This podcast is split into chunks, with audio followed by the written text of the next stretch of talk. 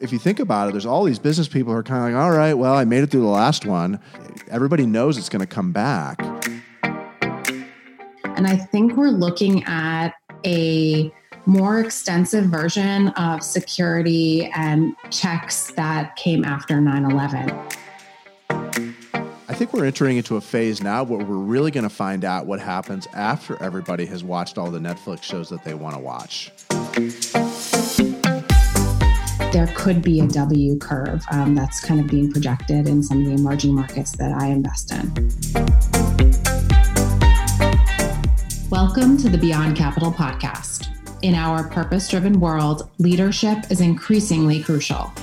Now, more than ever, stakeholders are demanding the integration of social values and causes in everything from shoes to soap to investments.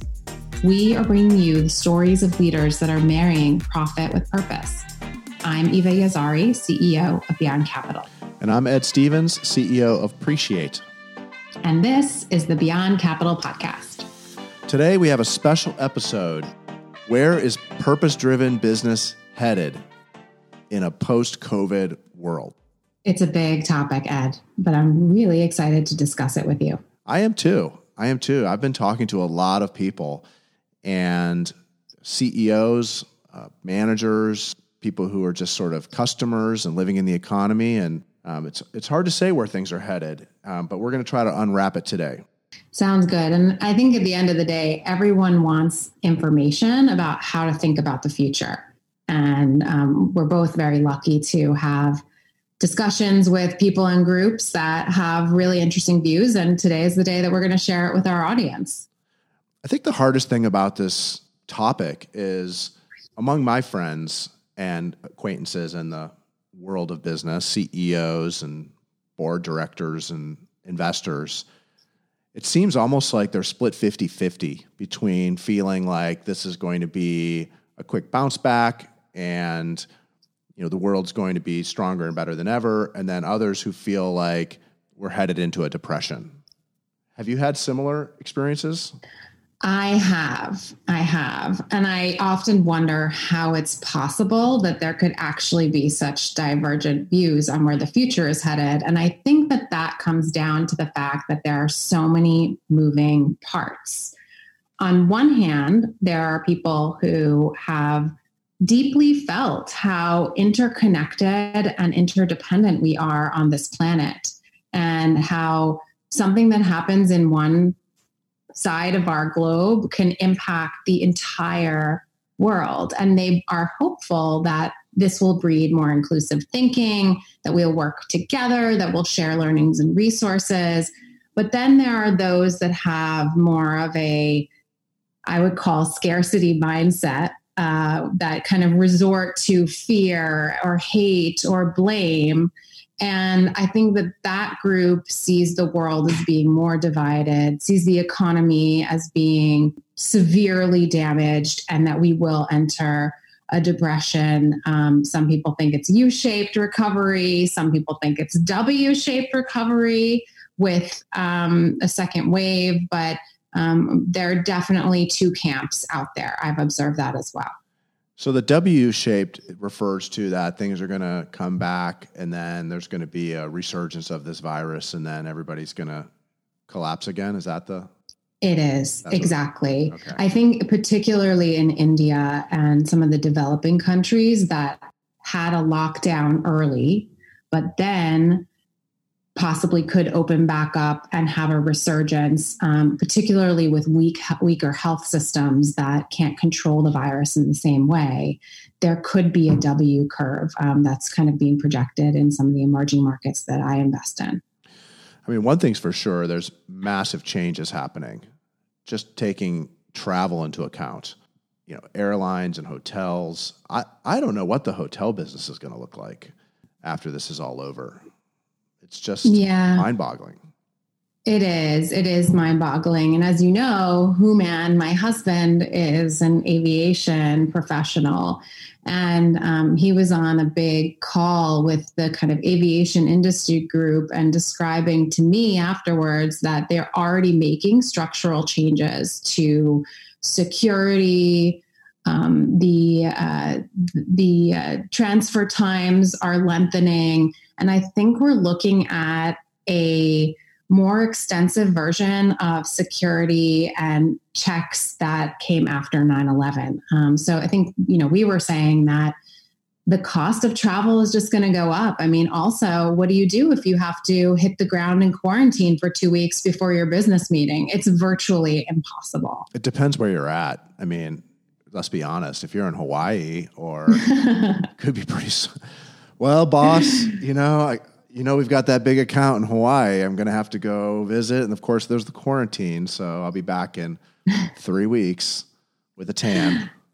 I, I agree. And I think one of the um, more anecdotal trends that I've observed amongst my peers, as well as YPOers and business leaders, is that we're all used to traveling and um, we miss it. We miss being a part of the world and visiting other places and interacting with different people to do our business day to day. I know, in a way, we sort of lived through a golden age of travel.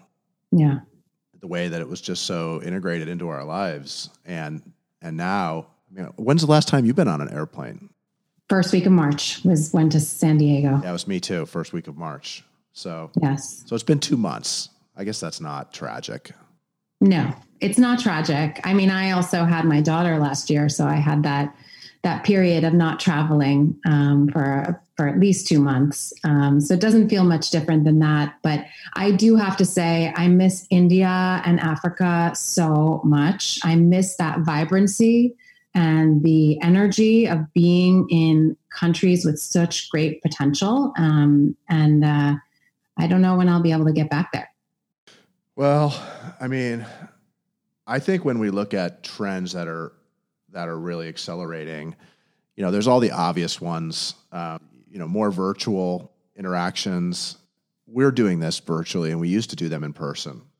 Yes. Um, you know, we have more sort of home activities. So there's a big spike in puzzle sales, although I think that's probably coming down a little bit. I think we're entering into a phase now where we're really going to find out what happens after everybody has watched all the Netflix shows that they want to watch. Um, yes. You know, then what do you do? Is it going to revert to more calling up friends, more hobbies, more learning, more reading. Yeah. I, I, I don't know. I, I love one of your LinkedIn posts about this being a time to really deepen connections and that you were calling calling people more often. I've heard that as well across the board that you know people who were only reachable by text are now picking up the phone and we are all able to deepen our relationships with people inside and outside of our homes um, using technology, um, which I think has really saved us in many ways during this period um, and continues to do so for people around the globe. But that really stood out to me, and I actually think about it weekly because I'm like, I should just you know give people give people a call and really really go deep um, and understand you know what what they're thinking, how they're feeling. I think when we get into the deep psyche of it, like when you when you launch from that point, which you just described, and we've heard it even with with our friends about CEOs who say, "Wow, this has been the best thing. You know, I've traveled so much less. I'm spending more time with my kids than ever." You know, once once you've experienced that, hey, I can do business without traveling so much. I yeah. I do think that we're just going to see.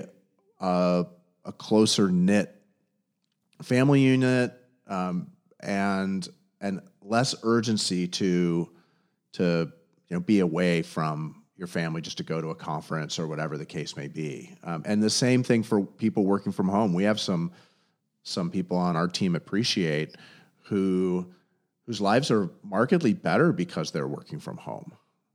Yeah. Saving 45 minutes of commute each way. I mean, imagine that. An hour and a half a day times five is like, I don't know, what is that? Seven, eight hours? It's a yeah. whole day that they spend in their car. It's crazy. Absolutely. I think we will rethink a lot of the ways that we function uh, in our homes, in our families, and in our societies. Um, there's already a trend towards conscious, more conscious consumerism and being more aware of companies that we're supporting. There's this great tracker um, on Just Capital's website, and it shares what the 100 top companies are doing in America for their employees or what they're not doing to help create a bifurcation of businesses that are integrating workforce practices, bonuses, and additional pay for employees on front lines, and those that are not walking the talk, and really help people understand that this is not just about social outcomes, it's also about risk mitigation in their businesses. You want to name any names?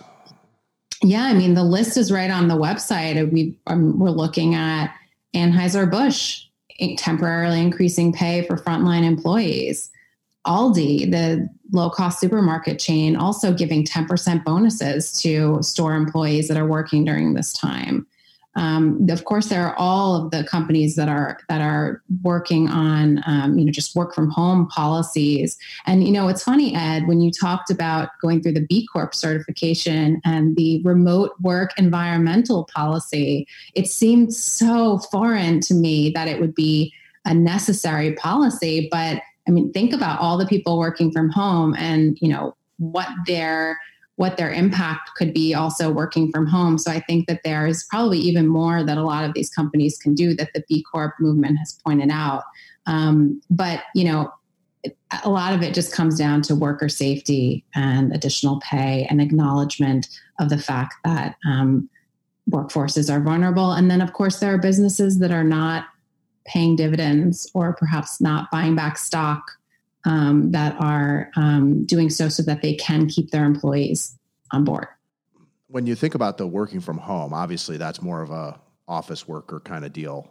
Um, yes, you know when when you're producing products or in retail, you know services, the haircut I need so badly. these these uh, things uh, separate, right? Because a lot of people will still be driving to work. But if you take all the people who who have office jobs and like they don't go to work half the time, I bet that that would solve a lot of traffic problems and infrastructure costs. I was actually reading, and I, I didn't get the, the full scoop on this, but Santa Clara County, which is basically where Silicon Valley is yeah. in California, that they were actually looking at how to permanently either incentivize or regulate or so, something like that permanently uh, encourage this working from home because the quality of life has gone up so much, less traffic, and so on. So, as for my company, I know I'm thinking for sure, uh, you know, I'm working from home at least a couple days a week, at least. Um, you know, it's just think how much I'm going to save in shoes. yeah, I read that about Santa Clara as well, and and I think there will be some policy changes. Um, hopefully, that um, we've we've learned from this period that um, our environment does benefit from a reduction in traffic and you know to a certain extent people leaving their homes i mean it's a careful balance as you pointed out on one of our most recent podcast interviews that we can't shut down the economy for the environment. But I think that seeing the effects of this shutdown period on climate change and how the how nature is recovering for a short period of time, um, I think will help spur some good policies. Yeah, and one other thing is just I feel like I just see more birds. I don't know. Oh yes. I, is that me? No, it is not you. And um, where were they? Uh, there are reports. I, I, actually I don't know where they were. I mean, it is the springtime, so new ones may have been born, but. Um, but we have seen we've seen a lot a lot more birds in, in, our yard. Also, there's a there's a bobcat that's been more bold and coming into our yard. Um, and oh, wow. there have been reports in India as well. Um, speaking to some of my board members, advisors, portfolio companies of the animals being more confident. So speaking of India and Africa, I think everybody would love to know like so, so we just kind of broke down some thoughts on the US. Maybe you can take yeah. us through India and Africa and what what you think the effects might be in those types of environments.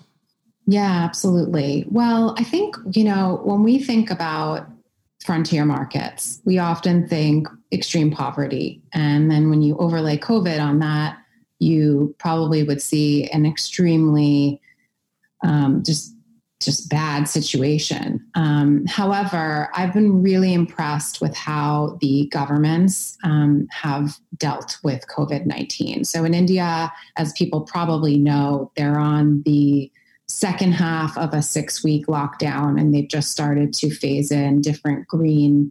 Um, green and blue and uh, red zones um, which uh, are different levels of density and allow people to kind of go back to more business and daily daily life. And, and in Africa, they have also had lockdowns, but um, Africa is also no stranger to epidemics um, with Ebola and also HIV. In the past, they have very strong community health systems um, where information is quickly disseminated down to the rural village, as well as having really sophisticated contact tracing. So, our board member that lives between Cairo and Nairobi was telling me that, and he's Ugandan, was telling me that the Ugandan government was just calling everybody that flew in from out of the country and getting them tested in March um, and really contact tracing. And so they've been sophisticated. The other side of the coin, though, is that they don't have the capability to put in place stimulus plans like the West does. And so that will it will impact um, the econ- economy getting restarted. So the IMF, for example, in India revised their growth estimate from 5.8% down to 1.9% post pandemic. Okay. Um, yeah, and and um, and in Africa, it's looking like anywhere from a three percent, three to eight percent cut to GDP growth in in projections in a McKinsey study, and so um, both countries also receive foreign aid um, and foreign direct investment. Um, that will probably slow down to a certain extent. At least that's kind of what the experts are saying. Um, but there's also potential that capital will look for countries that are less affected, um, even if they have kind of, let's say, weaker dynamics when it comes to health um, systems uh, and infrastructure. And frankly, I think India's health system is, is really good. I've, I've, seen a number of doctors while being in that country, and the quality is is very high. And I know their level of education is is extremely high as well. But I think the capital will start to look for countries that are less affected. And let's be honest, the U.S. is not. Uh, unaffected by this. In fact, I, I, don't think that we're ranking very well vis a vis our Western counterparts. Um, so, capital could actually flow into India, Kenya, Tanzania, Rwanda, Uganda. And we're seeing, seeing interesting opportunities. And I know we want to turn to opportunities in a bit, but we are seeing interesting opportunities to invest at Beyond Capital. Yeah, everyone's talking about how, you know, if you're an investor, this is a great time to invest. And I do agree with that. Um, you better be keeping a little bit of your powder dry just in case things don't go exactly as you plan with any portfolio company. But you know, as an entrepreneur myself, I've been through the it was like a reset the the dot bomb in 2000 2001 which mm-hmm. also sort of uh, layered in with with 9/11 9/11 didn't have a big economic effect relatively speaking and then the great recession in 2007 2008 and and now this one you know, thinking about opportunities and moving forward, the one thing that really kind of has stuck in my brain the last like five days, I can't get it out of my brain, is we assume the reaction to a significant economic drop would be a long recovery. People will take time to spend again, people will take time to invest again. But I don't know that there's ever been two super significant economic drops within basically one generation. I mean, in 2007, 2008, and 2020, 13 years apart. Yeah. And it's like yesterday to me. And so, yeah, me too. Right. And so, if you think about it, there's all these business people who are kind of like, all right, well, I made it through the last one. I, everybody knows it's going to come back. And so I just wonder if the mindset isn't more mature, more uh, understanding of how this works. And people are not really afraid and panicking. I mean, I know if you're in the hotel or airline industry, that's different. You know, that's I, I, I don't I don't have any you know answers for that, but um, but for everybody else, I think there's just sort of like, yep, it's going to come back. So they're hanging in there and just waiting for the moment to invest. Yeah, I've actually been speaking to a number of peer VCs that even do work in the US and all around the world. And when asking about their portfolios, nobody really says that it's total loss for the portfolio. Um, I think it's been a, a, third, a third, a third of companies that happen to be providing essential goods and services that are doing well or even better. Then it's a couple companies that need to pivot their models a little bit to be more relevant in this time. And then there are a third of the businesses in these portfolios that just need to kind of go into hibernation mode and wait and see. But your point is really um, well put, which is like we've been primed for this type of crisis with the Great Recession. And we do know that you know the economy will come back and everybody is saying including warren buffett you know invest in america um, and and and that he's kind of except for airline stocks, he's um, yeah. he's bullish on America, um, which I think um, actually I've I've had some thoughts around that too because a lot of people are very concerned about inflation. It's a global concern, and in economies that are not as equipped or not, not as certainly large as the American economy, um, inflation can be even more problematic. And so, um, in a YPO group um, related to personal investing, some of the, the thoughts that came up were that there will be a flight to the dollar, which could help prop up um, any sort of you know deleterious effects of inflation um, that you know the doomsday people are talking about. What are your thoughts on that? Yeah, well, that's the funny thing about the U.S. is the dollar is this reserve asset that um, you know, a lot of countries, a lot of wealthy people in other countries, uh, they like the security of having dollars because the dollar yeah. is. I mean, let's face it, the U.S. has the rule of law. A lot of countries don't. And I mean, they, they do in, in some fashion, but not the way we have it here.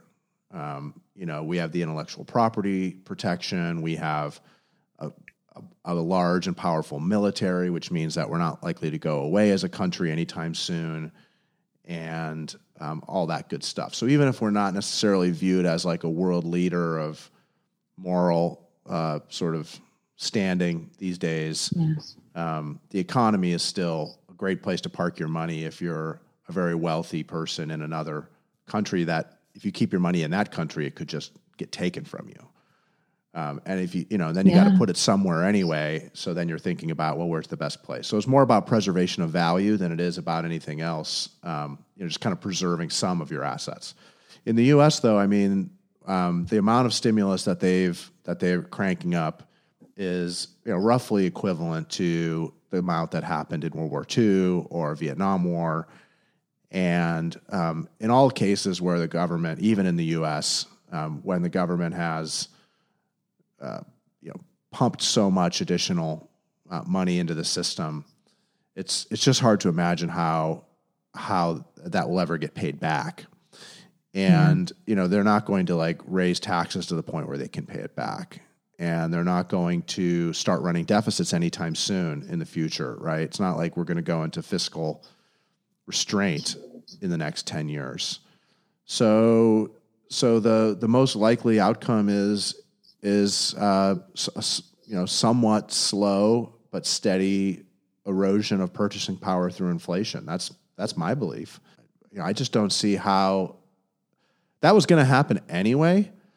Like if you think about the next 20, 30 years, people were sort of you know the deficit hawks, the inflation kind of uh, warning warning bell ringers, you know, but they couldn't get the timing right right? Nobody knows when that was actually going to happen.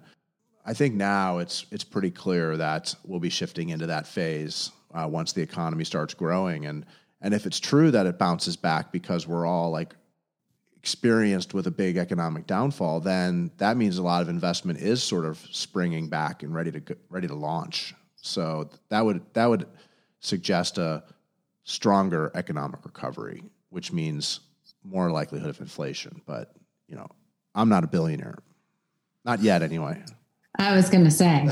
so, yeah, and I know that um, you know when when when people think about infl- inflation and where to invest their money, they think about gold, they think about Bitcoin, they think about um, different assets that um, maybe companies that have pricing power, like tech or essentials.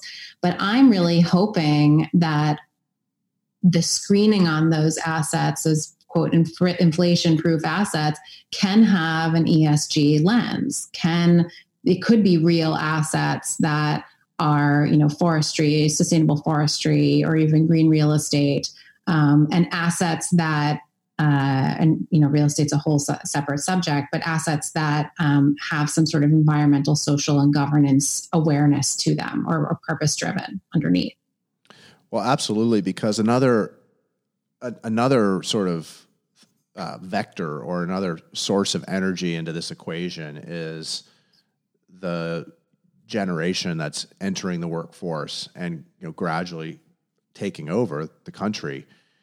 And there's so much more focus on the environment on social justice social equality governance diversity inclusion um, this generation that's coming into the workforce has been well educated on those things in, in school and amongst their peers. And so their preferences will be made clear with their pocketbooks. I know my children's certainly are. And, um, and so when I think about the confluence of those sort of uh, energy forces, I do think about, about the um, purpose driven businesses with social environmental impacts and and ones that that are assets that can provide protection against debasement of currency because they are real assets and and they have pricing power. I think those are going to be good places to be. Yeah, I couldn't agree more. And BlackRock, Morningstar, Barron's, even the good old boys investing journal have said that ESG is performing better um, in this time. And uh, I think that that also proves that, that ESG is, is a risk mitigation tool, um, helps to weather downturns perhaps better than the regular, more traditional view of stock markets. But you also brought up kind of the confluence of the next generation. 77% of millennials in a Fidelity study have made an impact investment in their portfolios. Wow, really? Yeah. That's amazing. Yeah.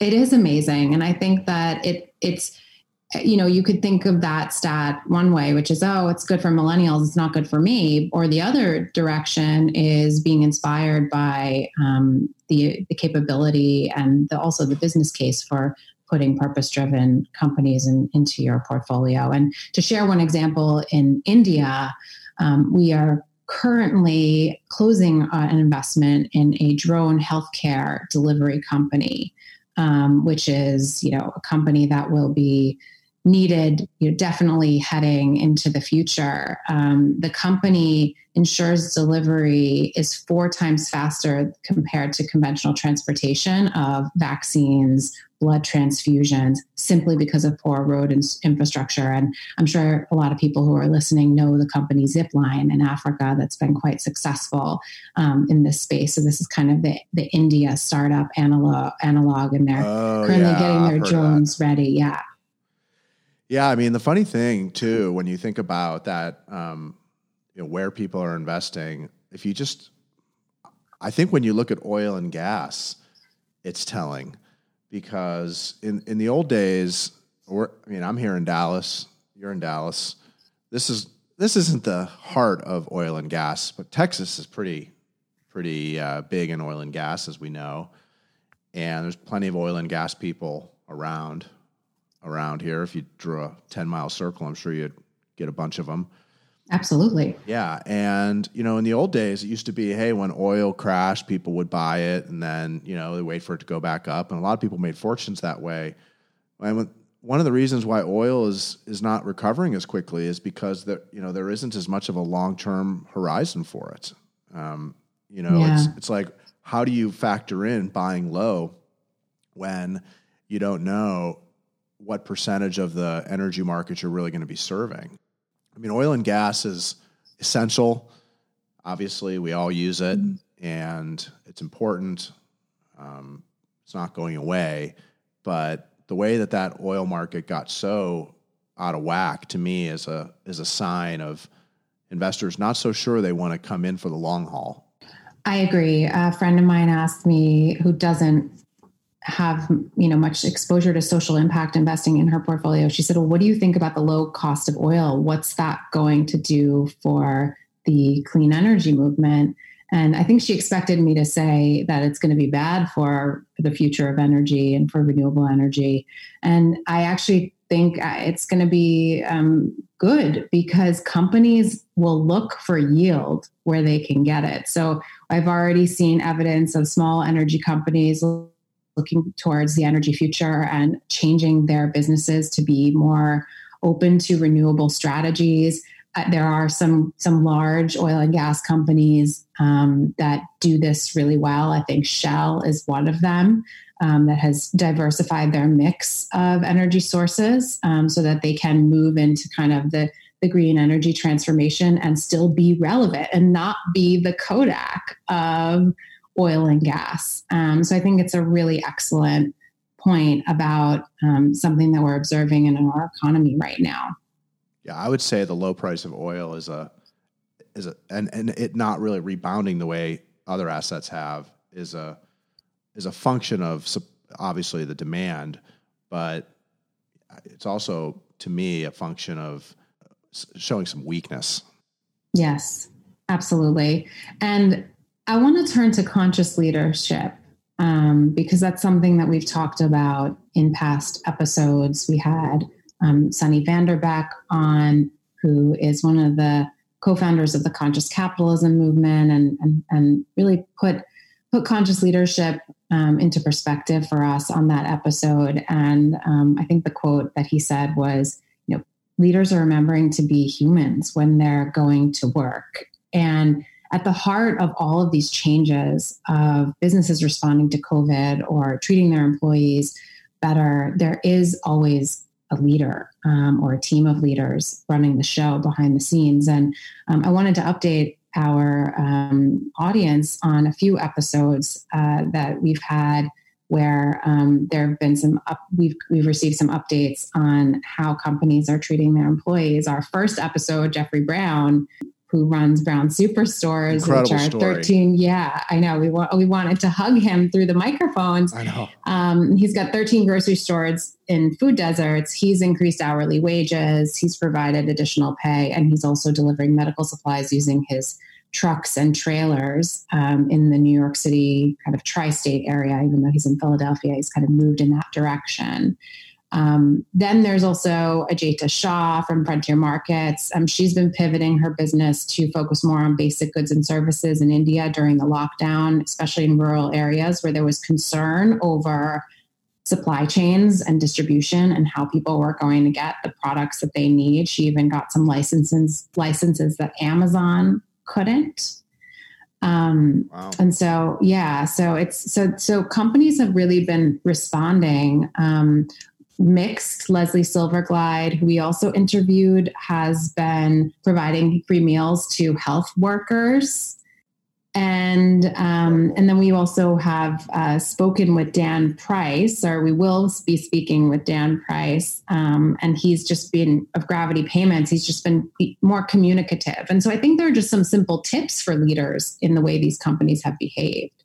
Uh, Dan's a great story, and he, I mean, he's really out there. I out there promoting his cause. I saw him on Twitter. He's just, hey, our small businesses have been impacted. If you have any great ideas on how we can help our small businesses, let me know. And, you know, he really was just leading from the front, still is. That guy's a juggernaut. I agree. And he's just, he's authentic. And I, I believe that conscious leadership is something that needs to be practiced from a very authentic and genuine place where the leader is holding to their mission and communicating their vision across the board. Um, and so I'm, I'm also hopeful that we'll have more conscious leadership coming out of this pandemic, um, and leaders will learn that treating their stakeholders well across the board will yield results in the business and that will translate to the bottom line. Yeah, I think it really starts with just thinking, okay, today the pie is fixed. And so I have to think about how I'm going to start taking care of stakeholders or my employees and and a lot of these things cost money. You know, you you can you can say with all the words that you want that you're you know empowering your employees, but at the end of the day, um, they need they need the financial support to back those things up, whether it's paid time off or more healthcare benefits or more flexibility in their schedules, whatever those things may be. Then the pie starts to grow. So I think the leap of faith is like on day one, it's a fixed pie. But as the pie starts to grow, then it's like, oh, wait a second, now the pie's bigger because I'm starting to do these things. And maybe that's part of the, part of why we're doing this podcast is just to try to to help more leaders and more managers understand that when you do the right thing, you can actually benefit from some of this tailwind coming from the new generations and coming from their purchasing decisions, but also coming from the power of your employees when they're when they are energized and taken care of. Yeah, and yeah, I mean, now is when the value of stakeholders is is most valuable, and we're really seeing that model be paramount to doing business. And I think it's also a chance for companies to get out of being transactional once and for all and kind of rethink their models as as you as you pointed out yeah i mean it's it, it's a, it's important not to be naive as a leader because some of your competitors may not be enlightened and mm-hmm. and so it's really at least from from my from my experience there's like a, a sort of benevolence and a and a purpose that that you want to be derived from from the heart and from your belief that doing good is going to do better. But then you do also have to have the straight up business savvy to be careful and make sure that you read those contracts and yeah. you know uh, uh, take care of your financial obligations and all the things that that are necessary because um, just doing good isn't gonna isn't gonna always give you a pass with a customer who's unhappy or you know a lender who's not getting their money back that's for sure yeah absolutely. That's an excellent point. Uh, how are you seeing relational wealth change? Well we're, we're just seeing people really feeling it more and being more willing to talk about it. It's if you're in the hotel industry or travel you know they're they're reeling and they're just trying to find the find the find their footing really. Um, but with with businesses that are operating, you know, and and the people we're talking to, we're seeing a you know an, an increase in our website traffic, sessions, inbound leads, user activity. Um, all that stuff has been pretty positive for us. I appreciate anyway and you know our our business is to try to help people build relational wealth or build the value of their relationships more high quality authentic relationships so this is this has been a positive um, for everybody i think um, aside from those who have direct you know i think i think there are populations for whom this crisis has really really uh, not been good um, yeah. You know, uh, women in situations or children in situations of domestic violence is probably the yes. one that that really hits my heart. Um, just thinking about that, um, it sort of I think about me feeling cooped up, and then I think about that Um, mm-hmm. I think about food and just all the food insecurity that people are feeling and and experiencing the long you know miles long um, lines for for for food banks you know makes clear how much food comes from schools. Um, yes. You know and you and you look at um, the, the, stories of parents who um, just don't have enough food in their refrigerator. Yes. Um, so you know there's there's the the fortunate who who have a increase in their re- relationships, an increase in spending time with their family, and more time on the phone with their friends. And you know, as soon as as soon as we can, we have to take some of our time and allocate it towards those needy populations uh, because um, you know there's there's nothing else we can do but but help them try to help them. Yeah. And we've talked offline about the underserved and the the kind of other side of the coin um, from the opportunities about how people are being impacted and also the fact that we both agree or, or feel or think that there will be a widening of the wealth gap which is problematic. Um, and so that's that's something I know that we've also touched on. Yeah. Um, while a depression, you know, is unknown, 50-50 split amongst who we're talking to, I think most would agree that the wealth gap is widening. Well, it's driven and has been driven by automation because it's more you know, requires higher degrees of skill and education to op, you know, to program and operate robots. What's a small group of people can build a 100,000 robots. The trend of automation is is already been happening. This will accelerate it because the companies that that have um, crowded factories or or other types of um, you know manual processing will will try to reduce their reliance on you know machines that can get sick, which is what people are. You know, I think I think that you know maybe long term the only answer to that is really better education. Um, you know, I think that's why so many nonprofits and philanthropists focus on education because that's where you can really yeah. make a difference. Um, just like the interview we were doing today with Christine with the musical instruments, like there's a you know that's helping cognitive development and creating more opportunity for people to to to jump across that that gap.